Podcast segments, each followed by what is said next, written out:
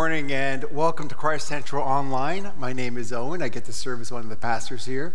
And for those of you who are in the room today, it is so good to see you. And I look forward to seeing many more of you next week as we officially go into phase three of Christ Central Forward, or Forward Christ Central. Well, we're currently in a sermon series through the Gospel of Luke, which we're calling Following Jesus in the Book of Luke. And the goal of our series is really to follow Jesus around as he moves through the book of Luke. We're going to watch what he does, we're going to listen to what he says. All of our attention will be on him. And, and, my prayer is that as we watch what Jesus does, as we listen to his teachings, that we will find Jesus more beautiful and more compelling than we already do, and that we will have greater certainty about the things that we have been taught, the things that we believe as Christians, that Jesus really is the Son of God, that he really is the Savior of the world, and that he really is worth following no matter what. And as we follow Jesus through the book of Luke, May the Holy Spirit teach us and empower us to follow Jesus through life. Now, the title of today's sermon is uh, John Prepares the Way for Jesus. So, if you have your Bibles, turn with me to Luke chapter 3, and we're going to read from verse 1 to 22. Luke chapter 3, verses 1 to 22. Uh, let me just warn you, there are some hard names in here that I'm going to have to try to pronounce, so don't laugh at me if I butcher these names. But there's a lot of names I have to this is the word of our God. Would you please give it your careful attention? In the 15th year of the reign of Tiberius Caesar, Pontius Pilate being governor of Judea, and Herod being tetrarch of Galilee, and his brother Philip, tetrarch of the region of Iturea and Trachonitis, and Lysanias, tetrarch of Abilene, during the high priesthood of Annas and Caiaphas, the word of God came to John, the son of Zechariah, in the wilderness. And he went into all the region around the Jordan, proclaiming a baptism of repentance for the forgiveness of sins. As it is written in the book of the words of Isaiah the prophet, the voice of one crying in the wilderness, Prepare the way of the Lord, make his path straight. Every valley shall be filled, and every mountain and hill shall be made low, and the crooked shall become straight, and the rough places shall become level ways, and all flesh shall see the salvation of God. He said, therefore, to the crowds that came out to be baptized by him, You brood of vipers, who warned you to flee from the wrath to come? Bear fruits in keeping with repentance. And do not begin to say to yourselves, We have Abraham as our father. For I tell you, God is able from these stones to raise up children for Abraham. Even now the axe is laid to the root of the trees, and every tree, therefore, that does not bear good fruit is cut down and thrown into the fire. And the crowds asked him, What then shall we do? And he answered them, Whoever has two tunics is to share with him who has none, and whoever has food is to do likewise. Tax collectors also came to be baptized and said to him, Teacher, what shall we do? And he said to them, Collect no more than you are authorized to do. Soldiers also asked him, And we, what shall we do?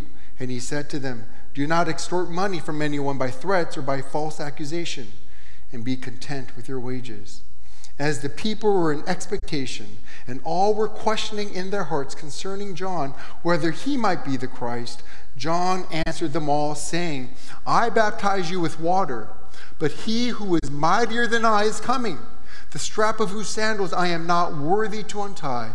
He will baptize you with the Holy Spirit and with fire. His winnowing fork is in his hand to clear his threshing floor and to gather the wheat into his barn but the chaff he will burn with unquenchable fire. So, with many other exhortations, he preached good news to the people. But Herod the Tetrarch, who had been reproved by him for Herodias, his brother's wife, and, and uh, for all the evil things that Herod had done, added, to this, uh, added this to them all that he locked up John in prison. Now, when all the people were baptized, and when Jesus also had been baptized and was praying, the heavens were opened, and the Holy Spirit descended on him in bodily form like a dove, and a voice came from heaven You are my beloved Son. With, with you I am well pleased. This is the word of the Lord. Amen. Of all the gospel writers, Luke tells us the most about John the Baptist. Uh, Luke has already told us about how the birth of John was foretold by the angel Gabriel to Zechariah, and then how it was fulfilled even though Elizabeth, his mother, was old and barren. And in today's passage, Luke tells us now about John's ministry as the one who God had sent to prepare the way for the Lord Jesus. Now, here's the outline of our passage for today.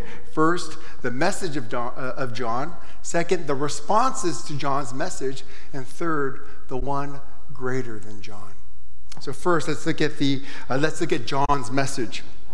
As Luke has been doing since the very beginning of his book, he gives us the historical setting or the historical context for John's ministry.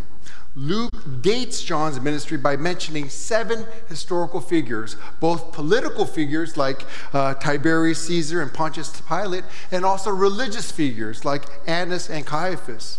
Luke tells us that John began his ministry in the 15th year of the reign of Tiberius Caesar, which would be around 29 AD. Luke reminds us again that his book is not fictional, it is historical. These things really happened in human history. So at around 29 AD, the Word of God came to John.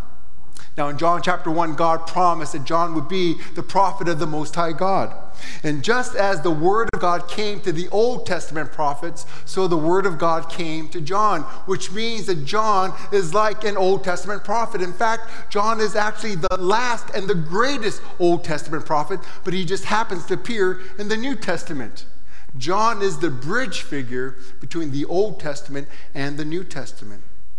In verses 4 to 6, Luke quotes Isaiah chapter 40, where God promised to send a figure who would be a voice crying out in the wilderness and one who would prepare the way of the Lord. Luke is telling us that John is the fulfillment of that promise found in Isaiah. John was that voice crying out in the wilderness. John is the one that God had sent to prepare the way of the Lord. Let's be reminded, friends, and be encouraged that God is faithful and God always keeps and fulfills all of his promises. In verses 7 to 9, Luke summarizes for us the message that John repeatedly preached. John's message included three things according to our text. First, a warning of God's wrath which is to come. Second, a call to repent. And third, a warning against resting on your spiritual heritage. So let's look at these three elements of John's message. First, John's message included a warning of God's wrath, which is to come. In verse 7, he said, Who warned you to flee from the wrath to come? And in verse 9, he said, Even now the axe is laid to the root of the trees. Every tree, therefore, that does not bear good fruits is cut down and thrown into the fire. These are references to the day of judgment. Because God is infinitely holy, good, and just, God hates sin, evil, and injustice, and God's wrath burns against them. And the day is coming when God's wrath will be fully unleashed upon them. Now, the wrath of God is an important topic and idea in both the Old and the New Testaments. Some people wrongly think that the Old Testament is all about God's wrath, while the New Testament is all about God's love. But that simply isn't true. You see, both the Old Testament and the New Testament talk about the love of God, and both the Old Testament and the New Testament talk about the love of God. Did you know that Jesus taught a lot about wrath and hell? In fact, I don't know if you know this, Jesus taught more on hell than he did on heaven. You see, friends, the topic of God's wrath and hell as the place where God's wrath will be fully unleashed and experienced is not a popular one. Nobody likes to listen to sermons on God's wrath and hell. In fact, uh, not many preachers like to preach sermons on God's wrath and hell. I know I don't, because it seems so harsh and mean to talk about God's wrath and hell. But did you know, friends, truly loving and faithful pastors will preach about the wrath of God so that they can warn their people about it and exhort them to escape it, just as John did. You see, if God's wrath is real, and if God's wrath is coming, then it would be utterly unloving and unfaithful for a pastor to not warn his people about them and to not proclaim the way of escape. That would be spiritual malpractice. Friends, I want to be to you a loving and faithful pastor. And that means that I need to repeatedly preach to you both the bad news and the good news. You see, the bad news is that the wrath of God is real and it really is coming.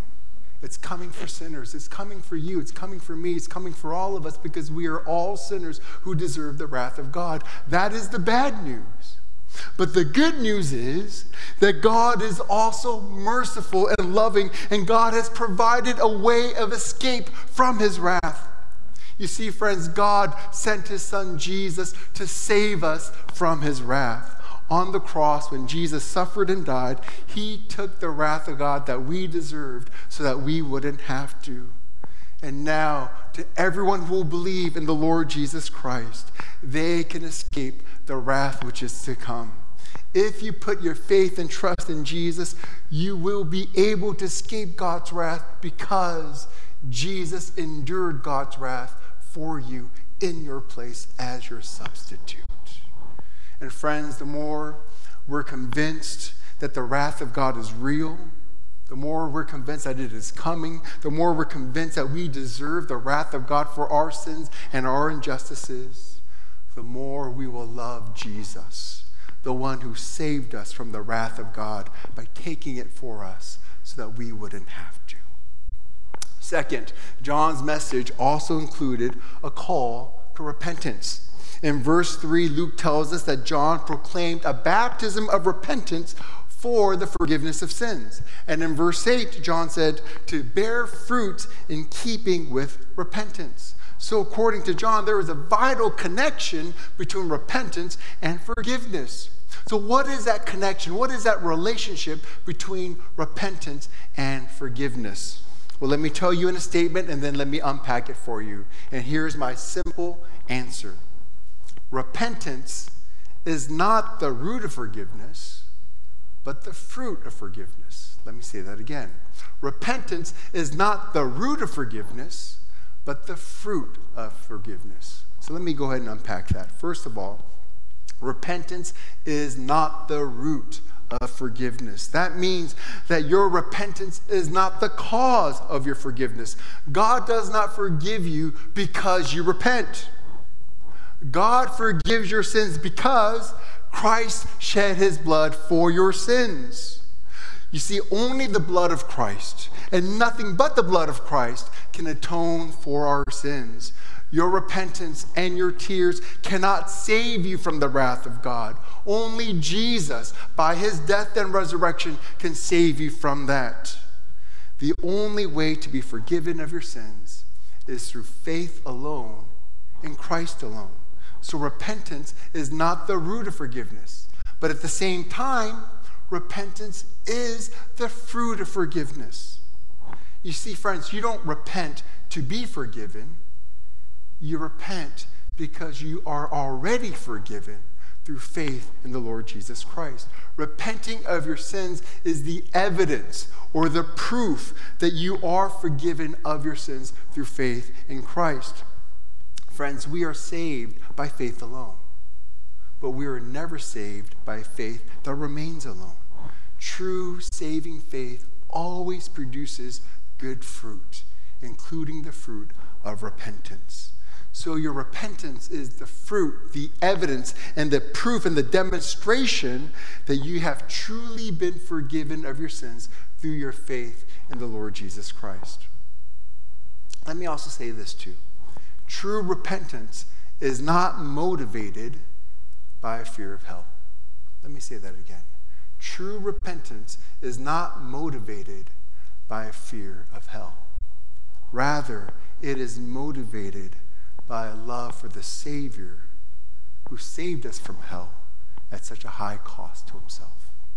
It is not God's wrath, but his kindness in Jesus that leads us to repentance. We repent not because we're afraid that God's going to send us to hell if we don't.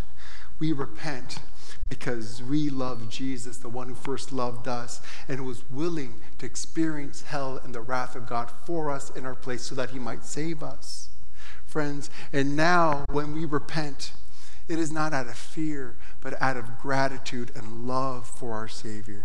We repent because we want to live a life that is pleasing and honoring to the one that we love with all of our hearts. True repentance is always going to be rooted in love and gratitude, not fear, guilt, and shame. Third, John's message included a warning against resting on spiritual heritage. In verse 8, John said, and do not begin to say to yourselves, We have Abraham as our father. You see, the Jews that came to John thought that they were safe because they were Jews, because they were the physical descendants of Abraham. And because they were the physical descendants of Abraham, they didn't need to fear the wrath of God. But John says that their spiritual heritage as the children of Abraham means nothing. It means nothing when it comes to the wrath of God. Friends, I want you to listen to me. This is so important, especially if you were raised in the church. It doesn't matter if you were born and raised in a Christian home. It doesn't matter if your family went to church every Sunday. It doesn't matter if your parents are leaders in the church. It doesn't even matter if your dad is a pastor or a missionary. None of that matters. You see, friends, they cannot believe for you, they cannot repent for you. You see, believing and repenting is something that you must do. No one else can do them for you. So do not think that you're safe from God's wrath because of your spiritual heritage, because you were raised in a Christian home, because you went to church every Sunday, or because your parents, your mom or your dad are leaders and servants in the church. What matters is that you personally trust in Jesus for the forgiveness of your sins and that you personally repent of your sins, thus demonstrating that you truly are forgiven of your sins and that you've been reconciled to God through faith in Jesus Christ. What matters is your faith and your, your repentance, not your parents' faith and their repentance. So let me ask you this very important question, especially if you grew up in the church. Do you personally believe in Jesus? Do you personally repent of your sins? Those are the critical questions that you need to ask yourself and find the right answers to. Next, let's look at now the responses to John's message. So we know that we need to repent, but what does repentance look like? Well, in verses 10 to 14, Luke tells us about three groups of people. These three groups of people were convicted by John's message and they came to John. They wanted to repent. And so they asked John, What then shall we do? What does repentance look like for us? So the first uh, group of people who come to John, uh, Luke calls the crowds in verse 10. These are the crowds. And they ask John, What are we supposed to do when we want to repent?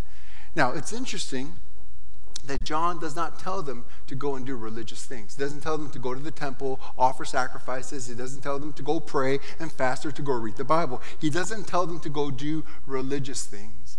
Instead, he tells them to go do merciful things, like meeting the needs of others.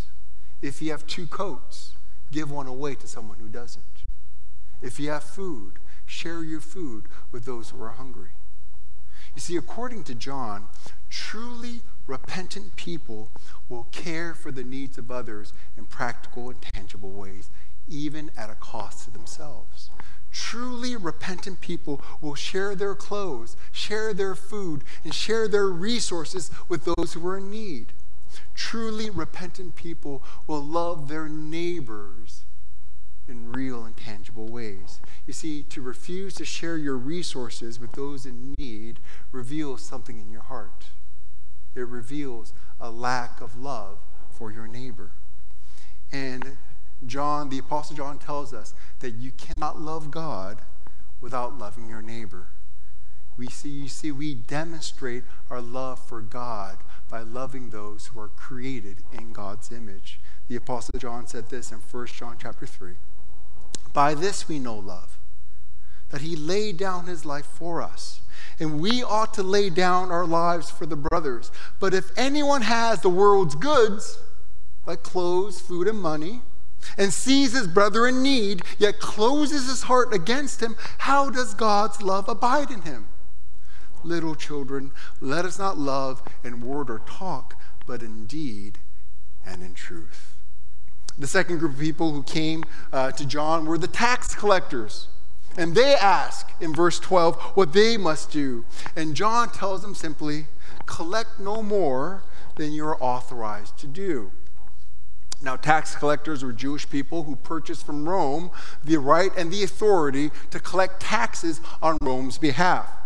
And most of the tax collectors abused their authority and their power by collecting more taxes than they were supposed to, and then they pocketed the extra money for themselves. So, for example, if a tax collector was supposed to collect $1,000 from every family, they would go ahead and collect $1,500 from every family, give 1000 back to Rome, and then pocket the extra 500 for themselves, right?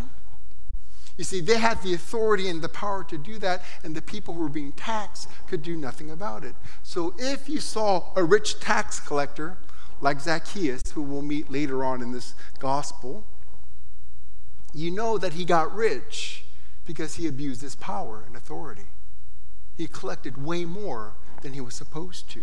And that's why the people hated tax collectors so much, because tax collectors got rich by unfairly, overly taxing people who had no power and no recourse to do anything about that. Now, it's interesting that John doesn't tell tax collectors to stop being tax collectors. Rather, he tells them to stop abusing their power for selfish gain. He tells them to conduct themselves with integrity and honor in their profession. You see, collecting taxes is not sinful, but abusing your soldiers to leave their jobs. Rather, what did he tell them to do? Act justly, act righteously, act uprightly in your jobs. So, according to John, what does repentance look like? Repentance looks like doing mercy, it meets the needs of others. Repentance looks like doing justice. It means doing what is right and treating others fairly, justly, and equitably. It, uh, it, doing justice means not to abuse your power, position, and privilege to take advantage of the powerless and the vulnerable for your selfish gain. Know, friends, I think our text today gives us great insight into what true repentance is. True repentance is more than just feeling bad or feeling sorry for the bad things that you've done. True repentance is not doing religious acts like going to the temple and offering sacrifices or praying or fasting or reading the Bible. That's not what true repentance is. True repentance has both vertical dimensions and horizontal dimensions. True repentance produces both a godly sorrow over sin toward God and a life of mercy and justice toward other people. You see, toward God, repentance involves confession and sorrow over sins and the injustices that we've committed. There's definitely a vertical dimension where we confess our sin and we feel sorrow for our sins and injustices. And at the same time, there's a horizontal dimension toward man Repentance involves doing mercy and justice. Toward man, justice involves doing mercy, like sharing your clothes, your food, and your resources with those who don't have any. Toward man, repentance looks like doing justice, doing what is right, doing what is fair, and not abusing your position, power, or privilege over others for selfish gain. In other words, toward man, repentance looks like loving your neighbors and doing unto them what you would have them do unto you. You see, friends, how we treat others, especially the poor and the needy, and how we use our position and our power toward those who are powerless and vulnerable, that reveals whether our repentance is true or not. So let me ask you do you keep and hoard all your resources for yourself and just for your family? Or do you generously share your resources with those who are in need? Or do you always do everything in your power to make sure that you get the best possible deal for yourself without, with little or no regard for the impact on the, on the, on the other person? Are you always thinking about your angle or your company's angle to get yourself the best possible deal? Or do you seek to be fair and just and honest in all of your business deals and dealings? And are you willing to use whatever position, power, and privilege that God has entrusted to you to help and to advocate for the vulnerable and the voiceless? Or do you use it all to take advantage of other people because it's legal? True repentance isn't primarily seen in how much you pray, how much you fast, or how much you read your Bible. True repentance is seen in how you treat other people. Do you treat people mercifully and compassionately? Do you treat people fairly, justly, and uprightly? The truly repentant person is the person who loves mercy.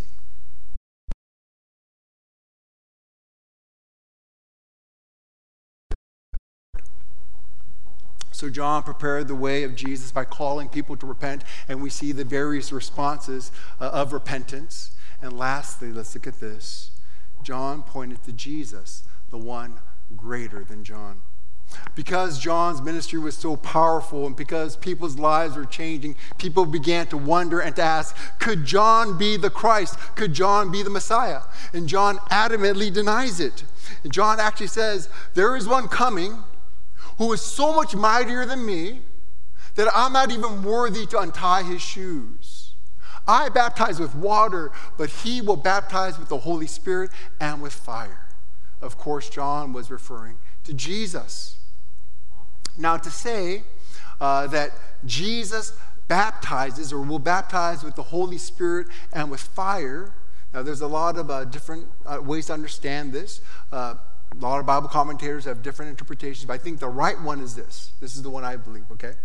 Uh, to say that Jesus baptizes with the Holy Spirit and with fire means that Jesus will give the Holy Spirit generously to those who believe in him and repent and those who reject him and do not repent, he will judge with fire. Okay? You see, in verse 17, it says that Jesus has a winnowing fork in his hand. That's a tool that farmers use to sift, to separate. So, what is Jesus going to do? He's going to come and he's going to separate the wheat from the chaff. That's what Jesus does as the, as the judge. He separates the wheat and the chaff. And, and, and, and, and Jesus says that he will gather up the wheat and bring into his uh, barn, while the chaff he will burn with unquenchable fire. So John tells us that the Jesus who is coming is the judge, and he will separate the chaff from the wheat. Now, the wheat are those who believe in Jesus and produce the good fruit of repentance, and the chaff are those who reject Jesus and do not repent. And here I need to pause and I need to ask you a question again. Are you wheat or are you chaff? Are you wheat that will be gathered into the barns of salvation? Or are you chaff that will be burned up with unquenchable fire? You see, if you believe in Jesus and if you repent as a result of that faith, you are wheat. You belong to Christ and you'll be brought into the barns of salvation. But if you reject Jesus and if you do not repent, you are chaff and you will be burned. Today, my job is to call all of you here in the room and those of you who are watching. My job is to call you to believe in the Lord Jesus Christ, to repent, and to prove that you are, that you are wheat. and also to warn you. I have to warn you that if you reject Jesus and if you do not repent, you are chaff and you will be burned. I get no pleasure in saying something like that. But I have to be true to God's word because it's in the Bible. And that is ultimately the most loving thing I can do to you by, by telling you what's actually in the Word. Not just telling you what you want to hear, but telling you what you need to hear so that you might be saved from the wrath of God which is to come. Friends, but here's the good news Jesus didn't come just to be the judge of the world, He came to be the Savior of the world. You see, because of our sins, we deserve the wrath of God which is to come. Because of our sins, we're the fruitless trees that deserve to be cut down and thrown into the fire. We, uh, for our sins, we're the ones, we're, we're the chaff that deserve to be thrown into unquenchable fire. But Jesus, because of his great love for us, he came to save us. And he saved us by taking that judgment upon himself for us as our substitute. You see, on the cross, Jesus endured the wrath of God for us. On the cross, Jesus was cut down and thrown into the fire for us. On the cross, Jesus was thrown into that unquenchable fire. You see, friends, Jesus is not only the judge of the world, but more importantly, he is the Savior of the world. He's the one who saved us. And we get to escape God's wrath because Jesus endured God's wrath for us in our place as our substitute. And friends, when you see Jesus bearing and taking the judgment of God for you, when you see him suffering and dying for you, when you see that kind of love, that love will move you and it will make you begin to love him back. You see, when you see God come as a man, suffering and dying for you, taking the wrath of God for you, when you see your, when you're loved like that, it, it, it breaks you. It makes you want to weep because who could love you like that? And yet Jesus says, I love you so much that I was willing to die for you. I was willing to take the wrath of God for you so that you wouldn't have to. And when you see how kind and how gracious and how merciful Jesus has been to you, that's when you begin to want to be kind and merciful and gracious to others. When you see God being so kind to you in Christ when you don't deserve it, that's when you begin to find the power to be kind to others when they don't deserve it.